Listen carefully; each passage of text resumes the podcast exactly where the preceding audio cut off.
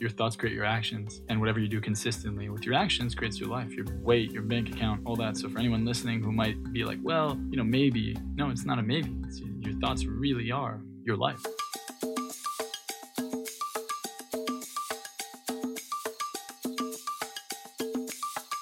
Hey guys, so today on the podcast, we have an amazing guest.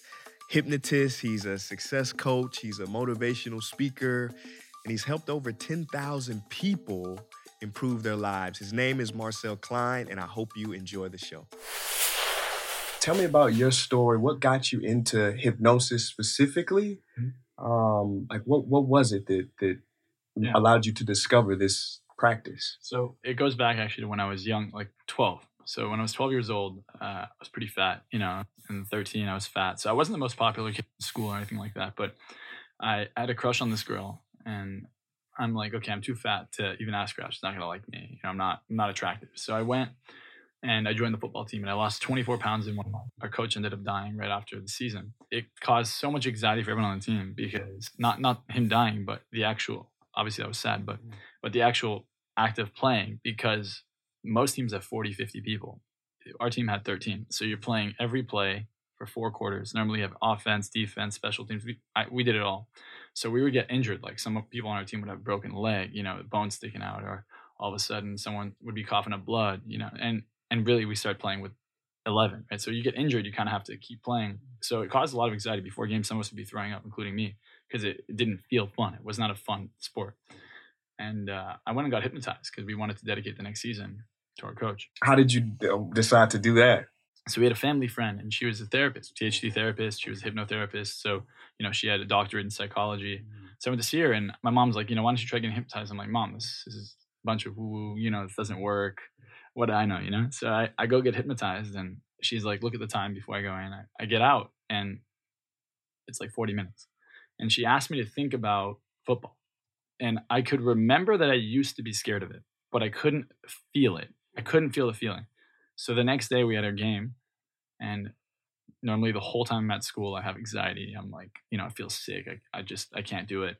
We get to the game. Normally I'm throwing up. So some of my teammates are throwing up. I feel nothing. I'm trying to, I'm trying to feel something, but I can't feel anything. We get to warm ups. I feel nothing. We play the first half of the game. Normally we go to the locker room for halftime and I go, I'm like, well, where's the anxiety? Normally I'm like, oh my God, I have another half of this. This is horrible. And I didn't have it. And I realized I'm like, oh, that was cool. And I kind of put down the back burner. I was going to be a doctor. And I started getting really interested in psychology because I'd, I'd fall in love with these girls and they wouldn't like me. They'd go for a guy who, you know, like I was fat. I go ask the girl out, not that I'm skinny. I didn't ask her out actually. Some fat guy asked her out before before me, and um, she said yes. And I'm like, well, he was fatter than I was when I started, so it's not that. And I'm like, okay, well, if it's not good looks, it's not fame, it's not money. What's what what is it that creates attraction? And it was truly innocent. It was just out of love. I was falling in love with everyone, you know, as a kid. so I I got pretty motivated and I started figuring out, I'm like, look, I have a pet monkey. So I figured out that it's about confidence. The more confident you are, the more you gotta you can't just throw that, you got a pet monkey. What? Yeah. So I, I have a pet monkey. My parents have a capuchin. My mom couldn't have kids and uh, she didn't believe in adoption, so she got a monkey. And then she I'm my sister and I are the first pair of twins to be born in California through in vitro. It was like a miracle, like that we were even oh. born. So it's pretty cool. So my mom couldn't have kids, so she got a monkey before us. I grew up with a monkey my whole life. Mm. And I'm looking at my monkey and I realized, look, we're primates. We have very similar instincts. We have similar needs. And I realized that value is based on on confidence, your self value, right? And value is attraction. So I'm like, how can I work on my confidence? So I started naturally just doing personal development. I didn't even know that there were people teaching this. I wish I did. I wish I had known that there I wouldn't have had to reinvent the wheel. So I started to work on my confidence. Mm-hmm. I started talking to my friends and anyways, long story short, I ended up doing pretty well and getting, you know, a lot of confidence and becoming much more athletic. You know, I, I, I really became better. And I never, you know, because I became confident so young, I don't think I think that's the reason I never got into alcohol or drugs or anything like that because I wasn't able to be peer pressured. Finally, um, I graduated high school. I was going to be a doctor. You know, I finished a year of high, a year of college before I finished high school because I was doing it at the same time. I, want, I was in a rush. I was like, hey, let's be a doctor quickly. I wanted to help my parents out financially. They were struggling. I go to my friend's school, San Diego State University. So I'm there, and he's not confident at all. Hypnotist is performing. I'm like, let's go check it out. We go check it out. It, hypnotist calls my friend up on stage along with a bunch of other volunteers and he goes sleep. My friend goes in. I'm like, no way. This guy was super, super insecure. There's no way he would even be hypnotized. And then at the end of the show, he goes, You're super confident. Comes off the stage, he looks different, he walks different, he talks different. And there's 400 people here. And the prettiest girl in this 400 person auditorium walks by, spins around, he kisses her, and he ends up dating her for three months. And he had never been with a girl before. So I saw that and I said, well, look, I was hypnotized before and it changed my life in a way. This guy just got hypnotized. I should go learn this. Like, this is pretty interesting. So I started studying it and I just wanted to study it because I wanted to help my friends become more confident, things like that. And then I started to realize, oh my God, this is a lot more than just helping someone be confident. This is this is at the root of, of all change. This is not just, you know, it's so not mainstream, but people don't realize how powerful it really is. I mean, there are studies that show, for example, amongst subjects, at least because the hypnotist isn't very good. So when they perform these studies, it's not a hypnotist, it's a guy reading a script. So there's only so many people that will respond to that. Mm-hmm. So they found, for example, a study about the immune system, and they said people who were hypnotized, who were good subjects, had a significant improvement in their T cell count and their blood cell count. You know, and they have studies showing people who have HIV, they have AIDS, mm. and they have 200 less T cells. It's pretty much 200 or less T cells. Mm-hmm. And those who were hypnotized were able to bring it up to 800 or 1600 after hypnosis. One so session? In, in probably, I think, a course of six or eight weeks. Okay. So just from changing their mindset, mm-hmm. right, using hypnosis, they were able to actually make a drastic impact in people's immune systems. I mean, every surgery in the world, every major surgery in the world has been performed under hypnosis, right? Root canals have been performed through hypnosis. Uh, root canal is the most painful surgery in the world. And back in the 70s, 80s, uh, people forget this, but almost every dentist office had a hypnotist on site because some people were allergic to anesthetics and they weren't as widely available or you know common. It was hard to get their hands on it. They had to hypnotize people to be able to do these surgeries. So if people could do that with hypnosis, I mean, you're telling me you can't change, you can't make someone a little bit happier, you can't change their pattern of focus. Of course you can. Mm.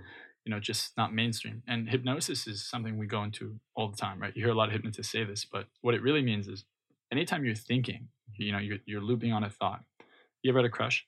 Mm-hmm. Yeah, of course. So what happens when you have a crush? You see someone, you know, you meet them, you don't really know them yet. You don't know someone after, you know, an hour or whatever.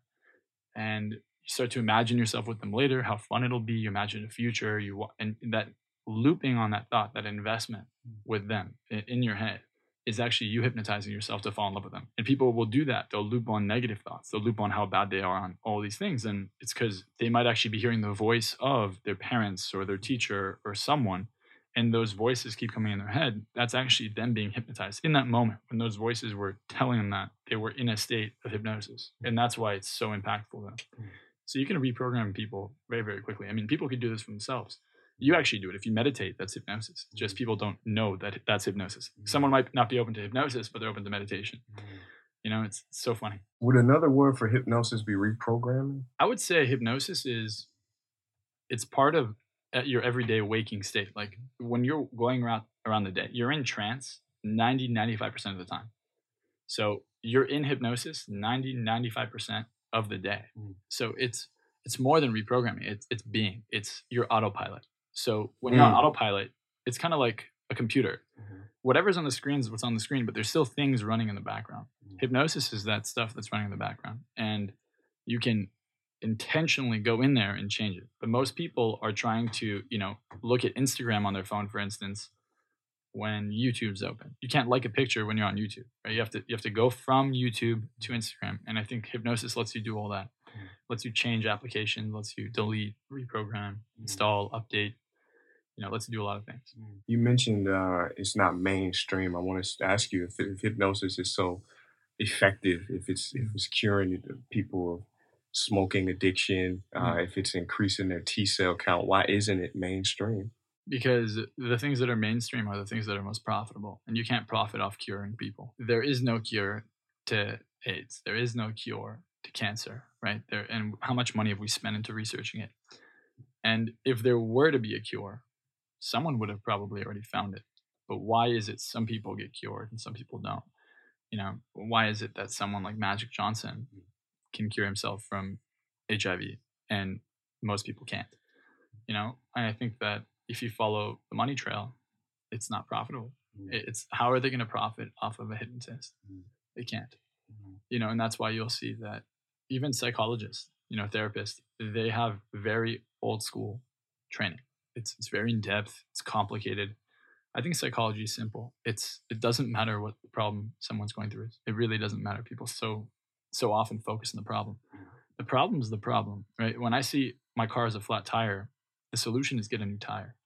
right? If if if I'm out of gas, it's go get more gas. I'm not dwelling on oh, what made me run out of gas? Mhm. Why why did I get a flat tire? Did I run over something? I'm not sitting there thinking about that. I'm just gonna go get a new tire, Mhm. and I, that's the approach I like to take. And I think a lot of people dwell on the problem instead of fixing it, and that's why they're not getting a result. Mhm. And I think that's what society's brainwashed to do. If you focus on the problem, well, you can keep to you can keep kind of like patching the tire or give yourself like a gallon of gas and maybe go on your reserves, but you never actually fill up the tank. You never fix the tire. Mopping the floor instead of turning off the sink. Exactly. and I think that's that's what's profitable. Mm. So, you know, if you can take medication every day, it's a lot more profitable than if you fix the problem. And imagine everyone had the emotional intelligence. Everyone, you know, does, imagine people just aware of the fact that eating, you know, feeding your kids cereal was extremely unhealthy. Mm-hmm. You know, imagine how look look at the US. I mean, if we just said, "Hey, this is super unhealthy." Look at look at obesity here. It's, it's ridiculous. Diabetes, heart disease, number one cause of death, you know, in the United States, period mm-hmm. well, what do we do? Okay, well, if we just all unanimously said, hey, why don't we come up with healthier options and change our diets? What would change for our life, right? And it's just not as profitable because it's like every industry fuels every other industry. So if you're obese, now you have medicine. It's just profitable. People profit off of disease. And when we stop profiting off of disease is when you'll see diseases start to disappear. Sounds like an ind- and a uh, psychological revolution needs to occur. Yeah. In your videos, you I've heard you say confidence is comfort. Yeah. Tell me, go into that a little bit. I've found that confidence looks like certainty, right? But what is what is confidence? Confidence is a feeling of comfort. Anytime you're comfortable with something, you're confident. And a lot of people think confidence is this superhero state. No, it's not a superhero state. It's just comfort. So if you want to gain more confidence, you got to step into the things that make you uncomfortable. And if you're in something uncomfortable long enough, it gets comfortable. So if you want to increase your confidence, you step into the uncomfort and you keep doing that over and over and over again. And eventually, what's going to happen is your brain will say, Look, I'm comfortable with the uncomfortable. And now your reality and horizon has expanded massively. And I think confidence is the foundation of happiness, it's the foundation of success, the Mhm. foundation of good relationships. Confidence allows you to not be in fear. And I think most people are so focused on the worst possible outcome, so they're not confident in whatever it is they're doing. If you focus on the outcome where you win and you have the confidence to believe that that's possible, well, not only will you take action towards it, but you're not going to lead with fear. You're not going to have the insecurities. It's going to be a very different mindset. So the people listening, if they wanted to self hypnotize, or are there any auto suggestions or anything you would recommend to to boost the confidence? Yeah, here, here's a, a huge thing that'll give them some awareness. I'll, I'll be at a seminar and I'll ask the audience, like, okay, raise your hand if you know you're 10 out of 10 in confidence. Maybe one or two people in a room of hundreds or thousands will raise their hand. I'll be like, so everyone else in the room is a 10 out of 10 in confidence, that they're not a 10 out of 10 in confidence. You choose what you're confident in. We're all confident. That's that's a myth that we're not. This is the question is, am I confident that I'm not good enough? Am I confident that my life is not where it should be? Or am I confident that I am? It's not real, it's just a thought, right? So whatever we decide to be confident in is what we're going to experience. And most people have taught themselves and continue to reaffirm that they're confident in the worst possible sides of themselves. They're not attractive, that they're not good enough, that no one will love them. Why would you believe that? Like, even if that's true, does that help you get to where you want to go? Of course not. So might as well just be delusional, right? They're like, oh, that's delusional. I think also who you're around will influence your belief system. Mm, hundred percent. I always tell people going back, I say, stop being loyal to thoughts that aren't loyal to you. It's true. As you said it better than I would say it. People just decide. Look, I always say this: you're in a lot. You have a lot more control of your mind than you think. But if you don't believe that, you have no control at all.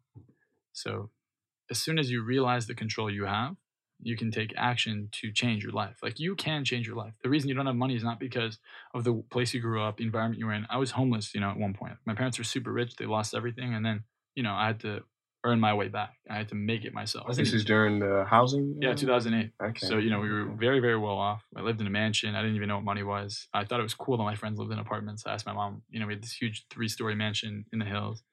I asked my mom, I'm like, why don't we have an apartment? Like, that's way, way cooler. You know, I didn't know what money was. We, we go to the store. I wouldn't look at the price. I would just be like, I want this toy, that toy. Mom buy me whatever I wanted. She'd buy my friends things. I'm like, I just thought it was like a place you could just go take things. Like, it was, everyone could get whatever they wanted.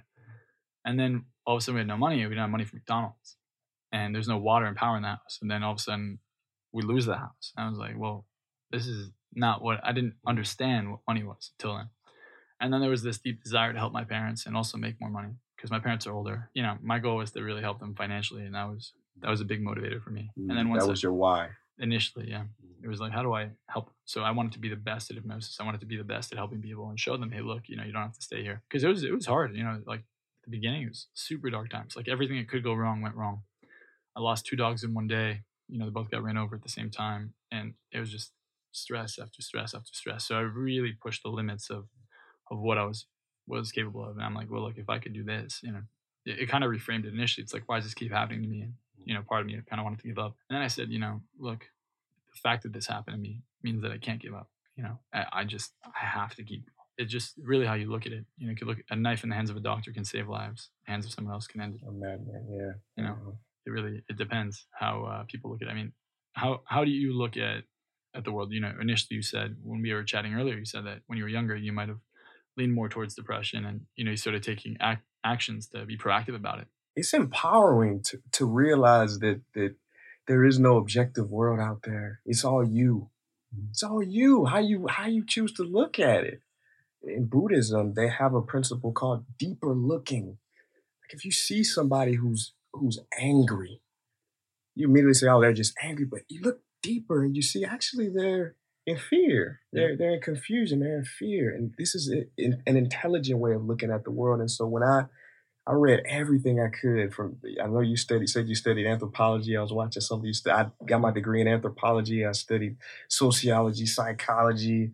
I studied all the psychotherapy, the the the Eastern traditions, the Western traditions, spiritual traditions, and they all say the same thing. You know, you are what you think about all day. The mind is the is the filter in which you view the world, and only until you change that can things be changed in your life. And so people understand the logical side of that because some people might be like, that's abstract. Well, your thoughts create your actions, and whatever you do consistently with your actions creates your life, your your weight, your bank account, all that. So for anyone listening who might be like, well, you know, maybe, no, it's not a maybe. It's, your thoughts really are your life because your thoughts create your actions. You look hot, man. You you sweating a little bit. You, Yeah, I see. I see the. Be- I didn't think you were. I was like, is he gonna start sweating? But Uh, now I see the beads coming yeah, up. I'm sorry. It, take, it takes like 10 minutes I start sweating. But- well, I know safety wise, we should only be here for like 20, 25 minutes. I just sit in Um, my sauna for an hour. for an hour. Uh, Oh, it's, man, it's all okay. good. Okay. Yeah. Are you hydrated? Uh, I'm okay. I'm okay. We got some Yeah. coconut water waiting for us. Yeah, then we're good. Yeah. I'm, I'm used to saunas. I'm used Yeah? to, you know, to me, it's easy. I don't even feel like we're hot. Mm, Sauna's not even that hot. yeah. No, it's just it's just sweat. Yeah. It's just sweating. Saunas are actually really healthy for you. As a matter of fact, if you sauna three times a week, Yeah. it reduces the risk of heart disease and heart attack. Uh, I don't even know the statistic, but yeah. by by a significant yeah, amount. yeah, yeah, yeah. You know, so for a lot of people who are thinking, no, I shouldn't sauna. I mean, there's just so many things. You know, you said you're into biohacking. Mm. You know, what, what's the reason you're into biohacking? It's just about improving this experience on life, you know? Like, I think it was Jim Rohn. He said, you get a standard education, you get standard results. And so for me, I was always this this guy who looked into the, the, the esoteric.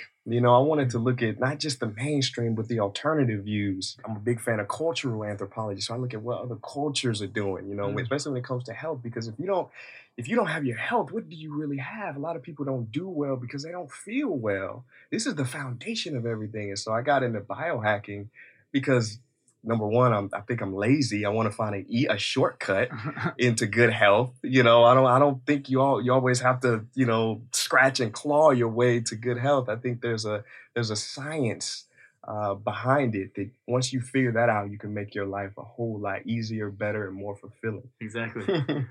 Let's get some coconut water. We were just talking about relationships. Yeah.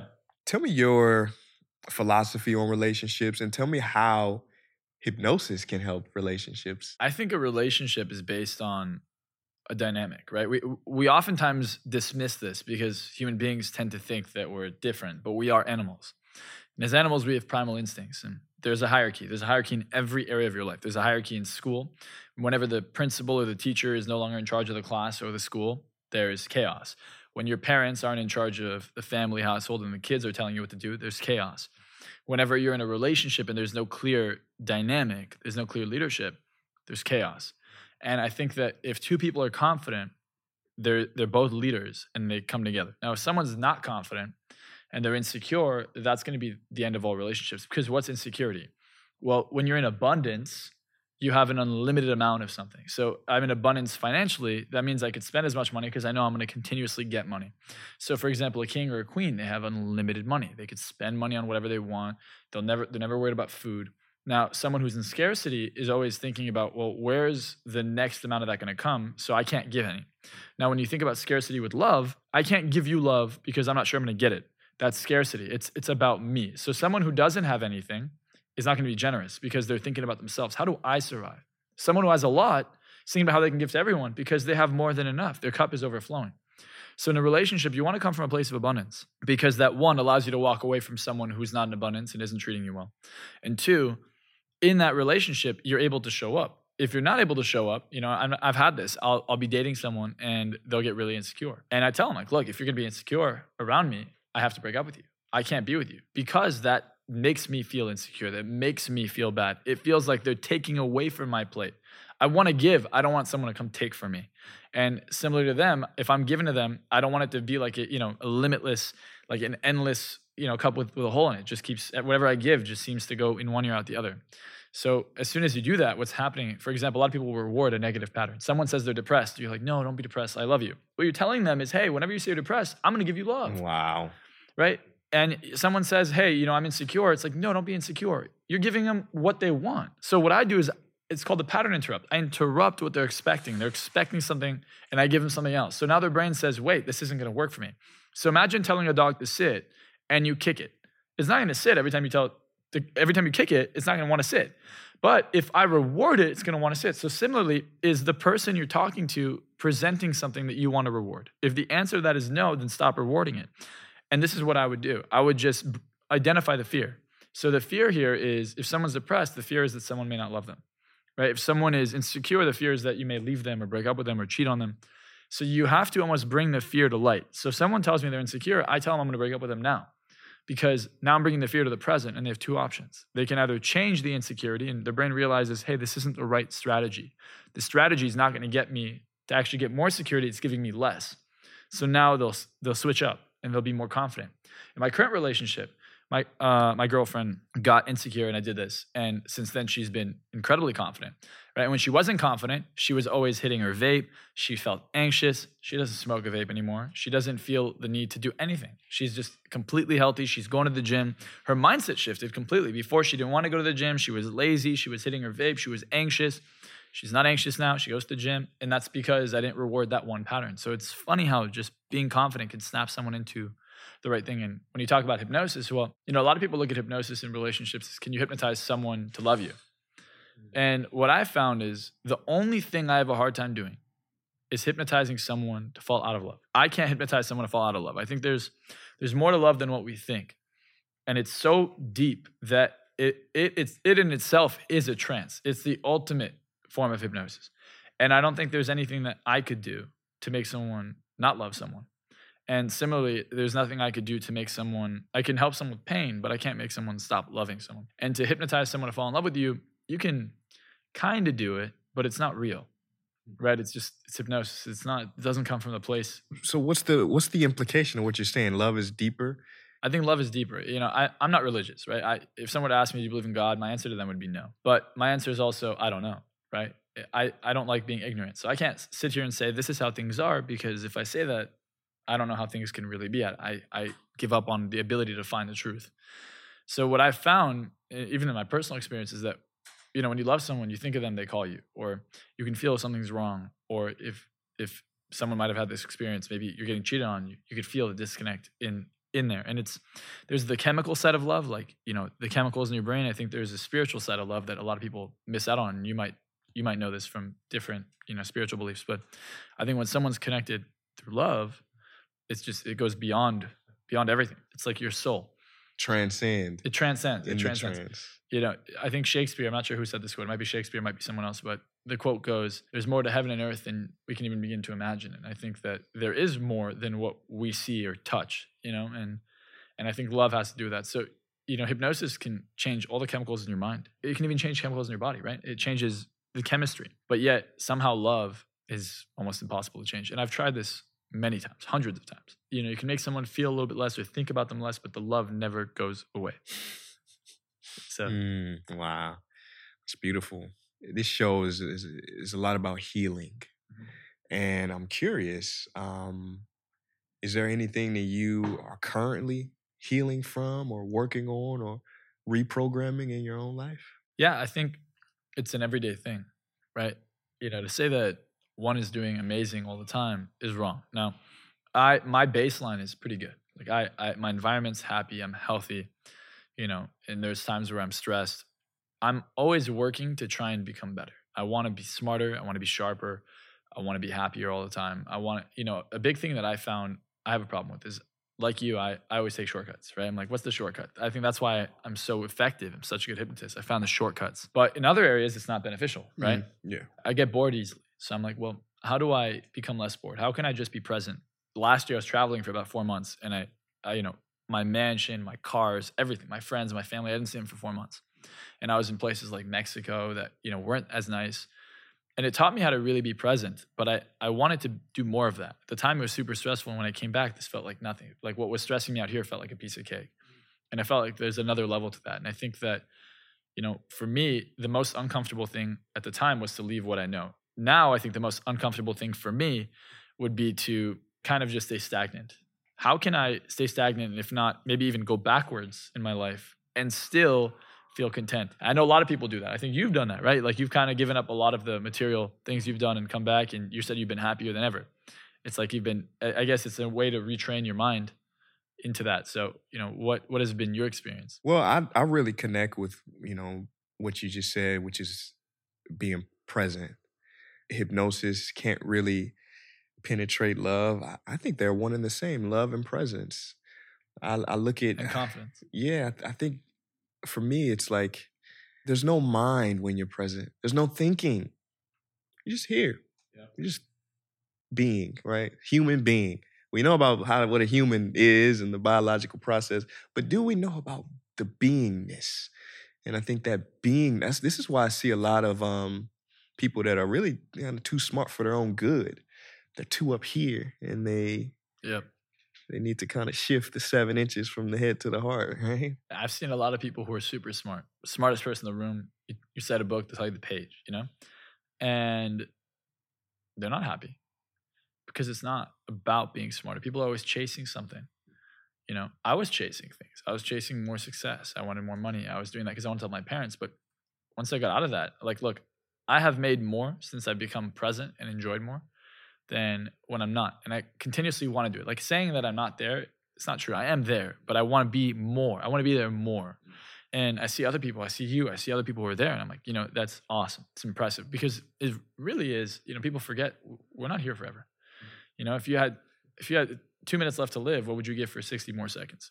You'd give anything. But how many 60 seconds did you spend thinking about things that aren't happy? How many 60 seconds did you waste, you know, talking shit about someone else or being upset or being miserable or blaming? How much time are you going to waste not enjoying the moment? Like if I'm never going to get another moment after this, I could leave here and, you know, die. I can get in a car accident. So can I enjoy this podcast? Can I enjoy this moment until maybe that ends, right? So you never know when the last day is. And I, I saw your video yesterday. You talked about that, you know, in one of the happiest cultures in the world. What was the name? Bhutan. Bhutan. You know, you said they think about death five times a day. I think about death at least five times a day. I think about it all the time. I'm like, you know, if like before I leave my parents' house, I'm like, you know, what if this was the last time I saw them? What if this is the last time I'm seeing my friend? And there's a last time. There's I'm sure people listening to this. There's a last time you saw an ex. There's a last time you saw a friend or a family member. There is a last time. Did you know that that was the last time? Would you change anything if you knew that was the last time? I think a lot of people have a hard time even conceptualizing that because they themselves are so scared of death. But you can't fear what's going to happen. It will happen. We don't even know when it's going to happen. So why not be in the moment? You took a break for a while, right? What, why would you say you took a break? I stopped. I put a I pushed the pause button because I wanted to look within and make sure I'm fulfilling my uh, dharma. It's so easy to get caught in a pattern of what people think you should do and maybe even what you think you should do, but maybe that's not actually why you're here. I call it there's a difference between a good idea and a God idea.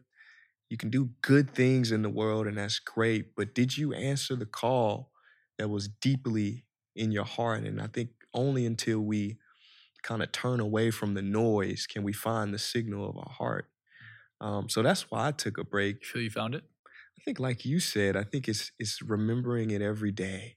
This is this is the the practice. This is the life school, right? It's just it's just remembering to be honest, to live an honest life Mm. every day. Do you feel a lot of people are not honest? Oof, I think we wear a lot of masks. I think we wear a lot of veneers and uh literally and figuratively. So. Nothing's I, wrong with that. I wanted to be a plastic surgeon growing up ah, okay. because I thought that that was the I thought that's what success was. I was always taught that oh that's that's a cool thing, Huh. and it was just not in alignment with me. Mm, So this is not in alignment with me. mm, Like why would I change someone's body mm, or face? mm. Now there's plastic surgery I do like, like someone gets burned. There's things Mhm. like that, reconstructive surgery, you know. But I think you know one of my ex girlfriends has had five nose jobs. Yeah. Five. Yeah. What are you doing? Yeah. You know what I mean? Like Well, you know, you know Maxwell Maltz. no. Maxwell Maltz was like the the father of like motivation, personal growth. Right before there was Tony Robbins, Jim Rohn. There was Maxwell Maltz, and Maxwell Maltz was a plastic surgeon. What he found was that he would work on patients and make them look so beautiful, but after he was done, they would still feel like they were ugly. And so he he wrote a book called Psycho Cybernetics mm. all about the self image. How, like, really what you say, how we have to change the mind before we can change anything. It's true. Yeah, I actually I haven't read a book since sixth grade. That sounds crazy, but uh, I'll tell you the reason. It's not that I don't like reading, because I've listened to Tony Robbins speak for hundreds of hours. I've listened to Jim Rohn. I've listened to so many speakers. Uh, you know, I I liked I learned by listening. I'll remember almost everything they say, especially the concepts. I'll simplify it. The reason I don't like to read isn't because I think reading is bad. It's because I feel that I don't want to change the way I see things. And if I read something, it really sticks with me. Mm. So I don't want to change the way I see things. I would like to learn from myself so I can help people follow the journey. Like I have, I actually have a, a guide. Mm. And recently I've been, I've obviously been reading more uh, now, mm-hmm. but you know, since sixth grade, I really, I, up until, you know, up until I was like 23, I, mm. I refused to read a book. I didn't want to read anything. And now I'll tell you what I've learned. It was a mistake okay. the the ignorance behind it is that I thought I know better, and I thought that I would learn on my own and I would discover something. What I'm discovering now is that I am just reinventing the wheel over and over and over again, and I could have been much farther along yeah, time. if I had read. So, you know, even if it's not reading, uh, you know, listening to an audiobook, whatever, super important. You know, and I think that in my own mind, there was the the need to it was there's a laziness. Like I always took shortcuts. Like I wouldn't I got assigned to read a book in high school. I'd read a synopsis on it, mm-hmm. right? You know, and and and take the test and somehow get an A. So I was getting rewarded for laziness. Mm. So it's super interesting. But you know, even I mean, I'm I'm on stage and I'm changing people's lives.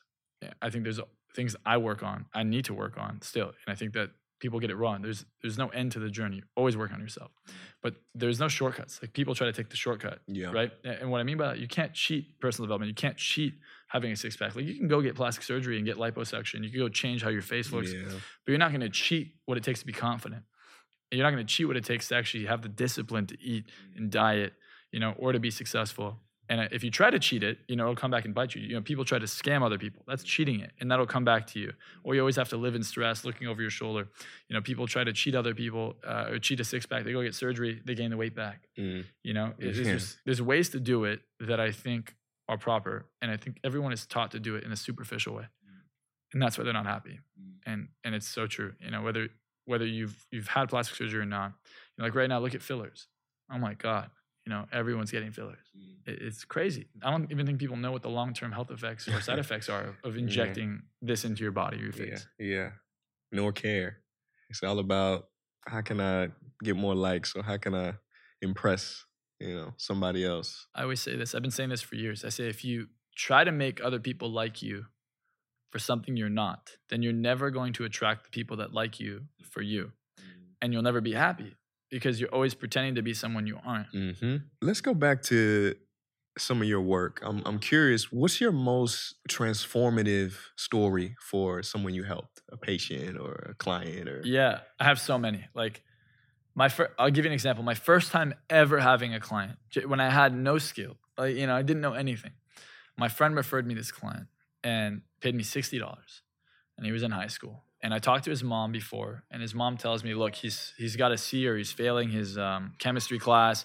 He has no confidence. He has a crush on some girls. He's fat. You know, can can you help him?" I said, "Let me let me see." So I'm I'm talking to him and I'm reading off a script. Like I have a binder as if it's my notes, but I'm reading a script mm. and I say the word sleep and he just, hmm. you know, collapses and I have to catch his head, you know, because I didn't want it to hit the table. Mm. And I hypnotize him. I have a 10 out of 10 in confidence. I hypnotize him to just be 10 out of 10 in everything. This is my first time ever hypnotizing a client. And I say wide awake. I have no idea if it worked. I'm, I'm so nervous. I'm like, okay, you know, hopefully, hopefully I did a good job. I get home. An hour goes by. His mom calls me. She's like, I don't know what you did. Oh, he wanted to be a screenwriter, but he didn't never started it. And she's like, I don't know what you did, but my son's writing a script. You know, like I'm like, oh wow, that's awesome. She calls me an hour later. She's like, he finished the script, and I don't know what you did, but he just called a girl he had a crush on and asked her out, and she said yes. And I said, wow, that's awesome. Calls me an hour again later. She goes, I don't know what you did, but he called the second girl he had a crush on, and she said yes. And I was like, okay, this is ridiculous. You know? Yeah, I'm like, is she trolling me? It must be, it must be a joke. She wasn't. And then she calls me on Friday. This was Sunday. She calls me on Friday, and she goes, it's like 9 p.m. She goes, I don't know what you did, but my son just won a talent show. I'm like, what talent does he have? She's like, he doesn't. He went to the principal's office. He used his new confidence and charm to convince him to let him into the talent show, and he flipped the water bottle and won. And I was like, well, that's crazy. Now, a more recent example of this would be like, I've had seminars with someone with a stutter since three years old, at 26. Gone, no stutter. And still to this day, don't have a stutter. You know, someone will be smoking, uh, you know, addicted to weed. I had a guy who was addicted to cocaine. Gone, won't even touch it. The seminar I did two days ago, I had someone come up on stage, very quiet, always suppressing themselves, no confidence. What we found out is on stage is that the reason he wasn't confident was because his whole life he's been brought down by anyone who would, act- whenever he shines, they'd bring him down. I did this intervention with him on stage, and he was so confident. He was crying. I mean, the whole room was there. You know, I've had people who were molested when they're young, and you know, because of that, they can't connect with people. They're always disconnected, always disassociated. No lines in their face because they can't even show expressions mm. and then you know you get them to go back and overcome it and get rid of it on stage. And all of a sudden they're happy. You know i had a guy at my third ever seminar. The guy was 40 years old was a virgin. You know couldn't even say he's a man. His dad he hated his dad. So he's like i don't want to be like my dad so i don't want to be a man. And he associated the two and we end up getting a huge breakthrough. I see him a couple years later he's married he has kids. Mm. You know so it's like change can happen in an instant. You know i, I can't tell you one one change because I really don't know any. Like, you know, a guy in the audience, I have a testimony on my phone, I'll show you after. Uh, it's over there. eh, From the seminar, it's a free event. This guy comes and he's like, he's like, look, you know, I've been charging 500, I'm a producer, a music producer. I've been charging $500 for this product for, for so long. And after the seminar, things clicked in my head and I hypnotized everyone. And he said, I made $40,000 the next day. Like he closed two people for $20,000. So whether it's financial, whether it's whatever, you can have a massive breakthrough internally. It's Wow. just, it's just a shift in paradigm. Where do you hope to take all? Like, where? What's your uh, like? Visualize and think about the world in which you see maybe 10, 20 years from Yeah. now. Uh, what does that world look like if what you're you're offering is on a, a higher level? You know, I, I look at like Tony Robbins. I love Tony Robbins. You know, I, I wish I could meet him one day, but I look at people like this. I look at people who have the ability to make such a big impact. And, you know, my goal is really just to impact as many people as possible and show them that, number one, they can change quickly, right? People sit there and they have, they, they're depressed over something happened to them or, or they're traumatized and, and they sit there for years, their whole life even, and they don't even know that they could get rid of it in five or 10 minutes. Like it's, it's almost, it's sad and funny at the same time. It's sad because it's like, wow, you live your whole life like this. And it's funny because, you know, in five minutes, it's gone. People are like, no, there's no way. In five minutes, that's not true. Why haven't I heard about it? And I've heard about it because, again, people wouldn't profit off of you if they did. And on top of that, it's hard to believe. Society thinks that you can't change and it takes a long time to change and it takes months and years and, you know, habit takes 21 days. Mm-hmm. It's not true. Mm. It is not true. I'm willing to take anybody on and prove it. You know, if we had someone here live, I would do it. I would show you. You know, it, it's just my goal is to show as many people as possible that they can change mm. now and they can do whatever they set their mind to. Truly, you know, and if it's only a couple thousand more people or it's millions or billions of people, you know, as as big as I can go, I'm I'm gonna try my best to get there. Mm. Wow, love that, love Yeah. that. You're gonna do it. That's the goal. What can you give somebody listening right now? Say, man, you know, they live in another country, they can't make it out to your seminar. Yeah. Um, what can you offer them to help shift a negative belief that they carry? I post most of my stuff on YouTube for free, right? My speeches. I have videos on YouTube where I hypnotize people. I have a video on YouTube at this time of the video. Uh, it's it's called hypnotizing you through the screen, and it has sixty two thousand views. It has like six hundred comments. Every single comments. Oh my god, he changed my life. Like, you know, we could just go through it, and that's an eight minute video on YouTube. Eight minutes on YouTube. No one's. Some of these people have never been hypnotized. So if you're if you're watching this, you know, I'm even down to you know, I always tell people, hey, look, if you want something for free, I have a, a free course actually teaches you how to change your mindset, shift your mindset. It includes teaches it teaches you how to prime your mind. I have a free hypnosis audio. It wasn't free in the past It's called Dominate Your Day. It hypnotizes you to be more successful. I try to give as many people as possible free things. You know, I have clients that pay me. You know, I charge a million dollars a year for one on one, but those are really big clients, and you know, I only have so much time, so I try to take on very few of them. But I, I do as much as I can. I'll talk for free. You know, I love to change people's lives. So it's not just about the money. Obviously, you need the money to grow and make an impact. But you know, anytime someone needs something, you know, shoot me a DM on Instagram, mm. go on my YouTube channel. I have so many free resources. Where can they find you? Either Marczell Klein on YouTube or at Marczell on Instagram. Marczell is spelled M A R C Z E L L. So it's a little bit of a different spelling, but it's the easiest way to do it. Appreciate you coming on, man. Thanks for having me on, bro. Boss. Love that. It's fun.